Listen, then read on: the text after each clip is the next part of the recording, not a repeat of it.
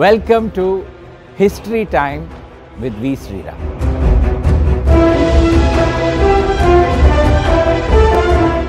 வணக்கம்.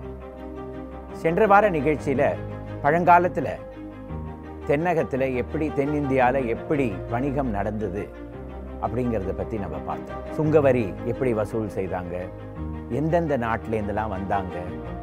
என்ன ஏற்றுமதி ஆச்சு என்ன இறக்குமதியாச்சுங்கிறதெல்லாம் பற்றி நம்ம போன வாரம் கேள்விப்பட்டோம். அப்போது துறைமுகத்தை பற்றி நான் பேசினேன் துறைமுகங்கள் பல துறைமுகங்கள் எப்படி இருந்தது தென்னிந்தியாவில் அப்படின்னு சொல்லி. ஒரு துறைமுகம் எப்படி இருந்தது அப்படிங்கிறதுக்கு ஏதாவது ஒரு வர்ணனை இருக்கா? ரெண்டாயிரம் வருஷத்துக்கு முன்னாடி தென்னிந்தியாவில் ஒரு துறைமுகம் எப்படி இருந்தது? அதை நம்ம பார்க்க வேண்டாமா? அது வந்து நமக்கு சங்க இலக்கியத்தில் பட்டினப்பாலையில் கிடைக்கும் அதை படித்து பார்த்தா இன்னைக்கு இருக்கிற ஒரு துறைமுகத்தை பார்க்குற மாதிரியே தான் இருக்கு. அதுக்கும் இதுக்கும் ஒரு வித்தியாசம் இல்லை. நான் சில வரிகள் அதுலேருந்து எடுத்து உங்களுக்கு படித்து சொல்கிறேன் அதற்கு பிறகு அர்த்தத்தை பார்ப்போம். களிறு போல தீம் புகார் திரை முன்துறை தூங்கு நாவாய் துவன்று இருக்கை மிசை கூம்பின் அசை கொடியும் அப்படின்னு ஒரு செக்ஷன் என்ன சொல்கிறாங்க இந்த இடத்துலன்னா ஒரு யானை எப்படி நின்றுட்டே ஆடிட்டே இருக்குமோ சாப்பிட்ற சே சொல்லுவாங்க இல்லையா? யானை வந்து ஆடிட்டே தின்னும் வீடு நின்றுட்டே தின்னும் அப்படின்னு சொல்லுவாங்க. எப்படி யானை இப்படி ஆடி ஆடி சைட் பை சைட் போயிட்டே இருக்குமோ அதே மாதிரி பூம்புகாரில் காவேரி பூம்பட்டினத்தில் வந்த கப்பல் எல்லாம் கடற்கரையில் வந்து காற்று மெல்ல அடிக்கிற போது அங்கே இருக்கிற கொடிமரங்கள் பாய்மரங்கள் எல்லாம் இப்படி அசைஞ்சு அசைஞ்சு நகர்றது. அதை பார்க்கறச்சே யானை எப்படி அசையுமோ அதுதான் கவியோட மனசில் வந்து தோ- அவருக்கு தோன்றதான் அங்கே கப்பல் இப்போவும் நம்ம ஹார்பருக்கு போனோம்னா கப்பல் பார்க்கலாம். பல கப்பல்கள் இருக்கும். ஒரு ஒரு கப்பலுக்கும் அது எந்த நாட்டிலேருந்து வந்திருக்குன்னு மேலே அதோட கொடியை பார்த்தாலே நம்மளால கண்டுபிடிக்க முடியும். அதே மாதிரி தான் கொடிகள் இருந்திருக்கு. ரெண்டாவது ஒரு சமுத்திர கரைனாலே நமக்கு என்ன தோணும்? சீ ஃபுட் தான் நமக்கு முதல்ல ஞாபகம் சீ ஃபுட்டை பற்றி அடுத்த லைன் மீன் தடித்து விடக்கு அறுத்து ஊன் பொரிக்கும் ஒலி முன்றில் அப்படிங்கிறாங்க. ஸோ அங்கே என்ன பண்ணியிருக்காங்க? பக்கத்தில் இருக்கிற மீனவர்கள்லாம் மீனை பிடிச்சு அதை அறுத்து அங்கேயே வறுக்கிறாங்க. அந்த வறுக்கிற சத்தம் கேட்குறதாங்க அந்த இடத்துல. ஸோ சீ ஃபுட் ஸ்டால்ஸ் இப்போ நம்ம மெரினா பீச்சுக்கு போனோம்னா எத்தனை சீ ஃபுட் ஸ்டால்ஸ் இருக்குது அந்த காலத்துலேயும் இருந்திருக்கு. அடுத்தது ஒரு ஷிப் ஒரு செயலர்னாலே அடுத்தது என்ன ஞாபகம் வரும்? பார் தான் ஞாபகம் வரும். அங்கே என்ன போட்டிருக்காங்க பாருங்க. மணர் குவையி மலர் சிதறி பலர் புகு மனை பலிப்புதவின் நரவு நோடை கொடியோடு அப்படிங்கிறாங்க. பக்கத்திலேயே வந்து மண் குவிச்சு அதில் வந்து அந்த காலத்தில் கல்லை கூட அவங்க வந்து ஒரு படைத்தல் பண்ணியிருக்காங்க கடவுளுக்கு. அதற்கு பிறகு எல்லாரும் அந்த மதுபான கடைக்குள்ளே போகிறாங்களாம் அங்கே இருந்து என்ன விற்கிறாங்க அப்படிங்கிறத பார்த்து வாங்குறதுக்கு. அதை தவிர பல நாட்டிலேருந்து எல்லாரும் வந்திருக்காங்க இல்லை அவங்களுக்கு வந்து நம்ம மொழி எழுதி படிக்க தெரியாது. அதனால ஒரு சைன் போர்டோ இதெல்லாம் பார்த்து இங்கே என்ன விற்கிறாங்கங்கிறது அவங்களுக்கு தெரியாது. அதனால் பல கொடிகள் இருக்குமா அந்த ஒரு ஒரு கொடியை பார்த்து அங்கே அந்த கடையில் என்ன கிடைக்கிறது? ஒரு கலர் கோடு மாதிரி இருந்திருக்கும்னு நினைக்கிறேன் அந்த காலத்துலேயே.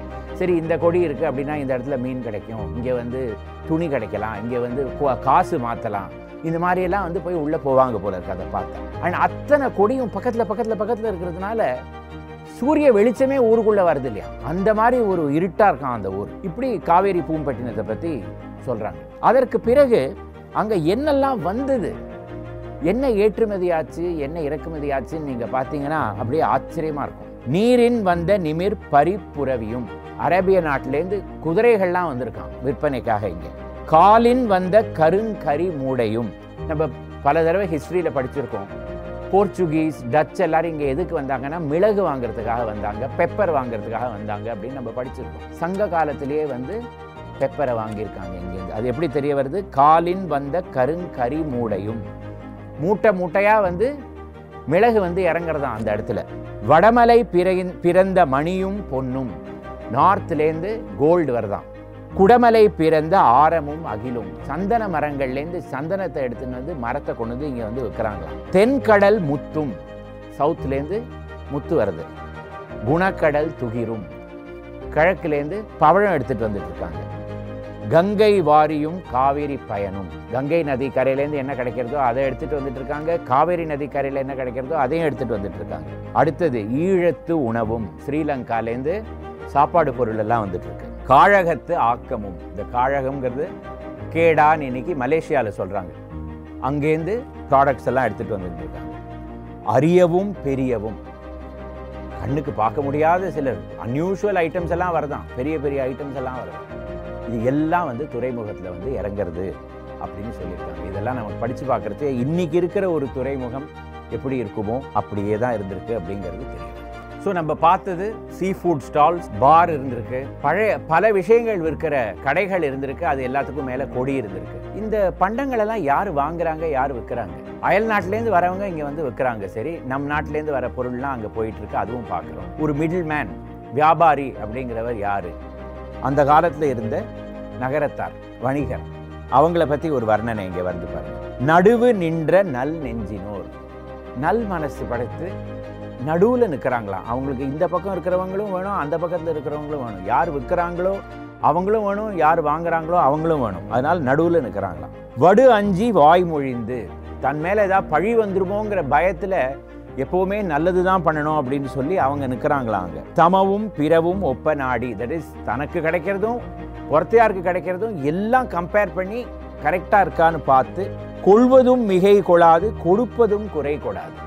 தான் வாங்கிக்கிற விலையும் ஜாஸ்தியாக இருக்கக்கூடாது விற்கிற விலையும் ரொம்ப சீப்பாக எடுத்து கொடுத்துடக்கூடாது. அந்த மாதிரி ஒரு நடுநாயகமாக இருந்து பல் பண்டம் பகர்ந்து பல விஷயங்களை வாங்கி விற்கிறாங்களாம். இதுதான் மர்ச்சன்ட் ஸோ அந்த மாதிரி கடைகளில் வியாபாரிகள் எப்படி இருந்திருக்காங்கங்கிறது நமக்கு தெரிய வருது. கடைசியாக வர்றது தான் ரொம்ப ஒரு அழகான ஒரு போர்ஷன் நம்ம எப்போவுமே சொல்லுவோம்ல ஒரு கணத்து தவளை மாதிரி எப்போவுமே அதே ஊரில் அதே தெருவில் இருந்துட்டேன். எனக்கு வெளி உலகம் எப்படி இருக்குன்னு கூட தெரியாது. ஒரு பக்கம். இன்னொரு பக்கம் என்ன சொல்வோம்? எல்லாரும் வெளி உலகத்தை போய் பார்த்தா தான் மூளை விரிவடையும் மனசு விரிவடையும் நமக்கு புரியும் உலகம் எப்படி இருக்குது அப்படிங்கிறத சொல்லுவோம். அதனால ஒரு போர்ட் சிட்டி ஒரு துறைமுகத்துக்கு பக்கத்தில் இருக்கிற ஊரை எப்போவுமே காஸ்மோபாலிட்டன் டவுன் அப்படின்னு ஆங்கிலேயத்தில் சொல்லுவாங்க. அப்படின்னா என்ன? பல ஊர்லேருந்து மக்கள் வருவாங்க பல மொழிகள் காதில் விழும் பல புது விஷயங்கள் நமக்கு தெரிய வரும். அப்பேற்பட்ட ஒரு இடம் தான் ஒரு காஸ்மோபாலிட்டன் சிட்டி. அந்த காலத்தில் காவேரி பூ பூம்பட்டினத்தை பற்றி என்ன சொல்லியிருக்காங்கன்னா வேறு வேறு உயர்ந்த முதுவாய் ஒக்கல் சாறு அயர் மூதூர் சென்று தொக்காங்கு. அங்கே வந்து பல பல ஊர்லேருந்து வரவங்கள்லாம் வந்து ஒன்றா சேர்ந்து அந்த ஊரில் கொண்டாடுறாங்களாம். மொழி பல பெருகிய பழிதீர் தேத்து புலம்பெயர் மாக்கள் கலந்து இனிது உரையும் முட்டா சிறப்பின் பட்டினம். இந்த பட்டினத்தோட சிறப்பே என்னன்னு பார்த்தீங்கன்னா பல ஊர்லேருந்து மக்கள் வந்து அங்கே கூடி பல மொழிகள் காதில் விழுறது. அந்த மொழிகள் எல்லாம் கேட்கறதுக்கு அவ்வளோ நன்னா இருக்கு. அதே மாதிரி இந்த ஊரில் இருந்த மக்களும் பல ஊருக்கு போயிருக்காங்கன்னு இதுலேருந்து தான் நமக்கு தெரிய வருது. ஏன்னா அவங்களும் வந்து அங்கே போய் அவங்க மூளை விரிவடைஞ்சு திரும்பி வந்து இந்த ஊரில் சந்தோஷமா இருக்காங்க. இது வந்து பட்டினப்பாலையில் ரெண்டாயிரம் வருஷம் முன்னாடி ஒரு துறைமுகத்தோட வர்ணனை. இன்னைக்கு நம்ம பார்த்தோம்னா அதே வர்ணனையை ஒரு சென்னையோ ஒரு பாம்பேயோ ஒரு சிங்கப்பூரோ எதை எடுத்துட்டாலும் பெரும்பாலும் இருக்கிற இத்தனை கண்டிஷன்ஸும் அந்த சிட்டிஸும் இப்போவும் நமக்கு வந்து மீட் பண்ணும் அப்படிங்கிறது தான் நமக்கு தெரிய வருது. வரலாறுலேருந்து என்ன தெரிய வருதுன்னா மனித குலம் மாறவே இல்லை. அப்போ எப்படி இருந்ததோ அதே மாதிரி தான் இருக்கு. ஆனால் டெக்னாலஜி தான் மாறி போயிடுது. இந்த மாதிரி இன்ட்ரெஸ்டிங் ப்ரோக்ராம்ஸ்லாம் பார்க்கணுன்னா அவதார் லைவ் சேனலுக்கு சப்ஸ்கிரைப் பண்ணுங்கள் பாருங்கள் லைக் பண்ணுங்கள் உங்கள் ஃப்ரெண்ட்ஸோடலாம் ஷேர் பண்ணுங்க.